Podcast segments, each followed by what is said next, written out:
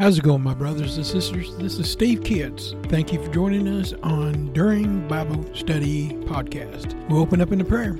Lord Heavenly Father, we thank and praise you, Lord, for your wonderful grace and love. And we thank you, Lord, that you're with us and that these words, Lord, that you give us is something we can put in our hearts and use for your glory. Lift you up and give you the honor. In your blessed name we beg. Amen. Galatians 6, verses 7, 8, and 9. It says, Do not be deceived. God cannot be mocked. A man reaps what he sows. The one he the one who sows to please his sinful nature from that nature will reap destruction. The one who sows to please the Spirit from the Spirit will reap eternal life. Let us not become weary in doing good, for at a proper time we will reap a harvest if we do not give up. Well, that's encouraging. And that tells me that all the good that we're doing and what we're doing and how we're trying to reach people and how we're doing God's will and at the best of our ability, the harvest is coming, that we will soon be rewarded for our efforts. Now you got to think about things. Planting a garden is hard work. Any farmer will tell you that it's not easy. You just can't open your back door and throw out some seeds and things grow. First, you have to prepare the ground that you're going to be planting the seed in way ahead of time. It's always working the the fields and turning over the the land, the soil. You got to disrupt things. You got to kill out the old that is there, uh, the grass and the weeds and things like that that's going to disrupt your crop. You got to destroy that. You got to turn it over. You got to you got to till it up to disrupt it. You got to get the roots out. You got to get the the nastiness out. And that's getting the stuff out of your life that is not of God. The sin and the the disruption, the the things that are going to hinder you you need to get rid of it. You got to turn it over. You got to you got to get it mixed up. You got to expose it. You got to pull them roots out. That's that's a good good analogy of how we do in our Christian life is how we attend to a garden.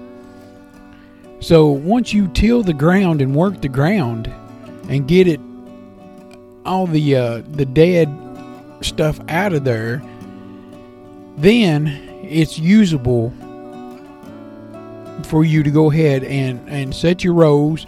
You draw a line or a string. I've seen a lot of people do different things, but you go down and you mound up the the the earth, and then you you put your seeds. You plant them so far apart.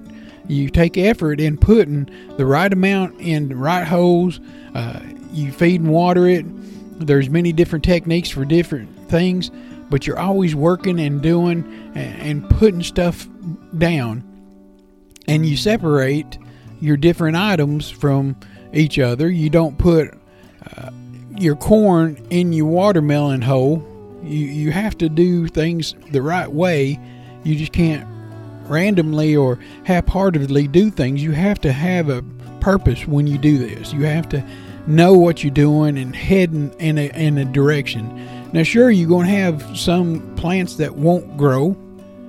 Uh, some of them that you'll have a, a, bare spot in between some plants, and then you come back in you tear up what doesn't grow and you replant.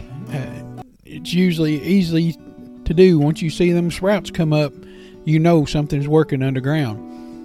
So, as a farmer, as a, as a, a gardener, you plant the seed you take care of the seed, you, water it, but God does the work. He makes it grow. He gives it the, the fire to bust out of that shell or the, the coating that is protecting it, and it comes forth.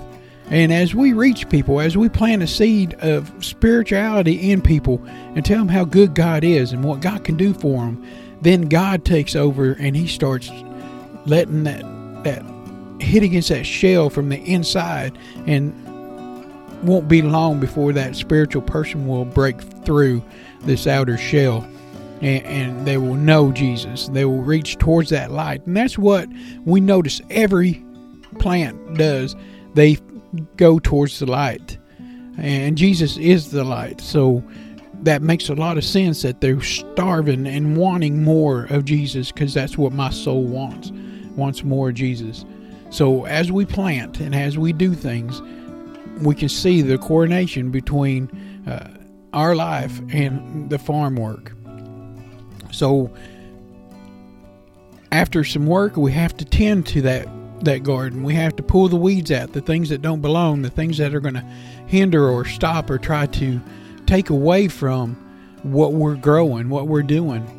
And that takes effort and takes some work. You have to be on top of it. If you leave it for a day or two, you'll come back and you'll have an overgrowth. You'll have uh, nastiness that comes in. You have to work on it daily just like we work on our Christian life daily. You have to be on top of it and tend to it. But thank God the harvest time comes. After you, all your work, you can go out and you can see your finished product. And that finished product you can you can take nourishment from it. You can enjoy it. You can be part of it. You can consume it and have it inside of you. So I'm telling you, it's work but it's good work. It's rewarding work. Do your work for God, plant your seeds, harvest your uh, crop, and let God do all the work inside, and everything will work out. Well, I bless God for this opportunity and thank Him really that He gives me the platform that I can reach and talk to people. And I love y'all. And I'm thankful that you're listening and that you're uh, encouraged by these, that you're coming back and, and, and even sharing these with others. We're going to go, go ahead and close in a prayer. Lord Heavenly Father, we thank and praise you, Lord, for your word. We thank you, Lord, that you do the work, that you just use us as uh, as the, the carriers, that we can go out and we can spread your word, you spread your gospel, plant those seeds, and you can do all the work, and then we can harvest them in. We can bring them in and, and bring them to the fullness of what you want as we reach to you. Your blessed holy name, and amen. I want to take a minute to talk to you about Buzzsprout. Today is a great day to start your own podcast. Whether you're looking for a new market or a channel, may I suggest that you share your thoughts and your ideas with the world. And it's just so fun to have a talk show Podcasting is very easy, inexpensive, and a fun way to expand your reach online. Buzzsprout is hands down the easiest and best way to launch, promote, and track your podcast. Your show can be online and listed in major podcast directories like Apple Podcasts, Spotify, Google Podcasts, iHeartRadio, and many more within minutes of finishing each recording. Podcasting isn't hard when you have the right partners. And a team that they have at Buzzsprout is passionate in helping you succeed. They want you to succeed. Join with over 100,000 podcasters already using Buzzsprout to get their message out to the world. Let's go ahead and create something together. God bless you.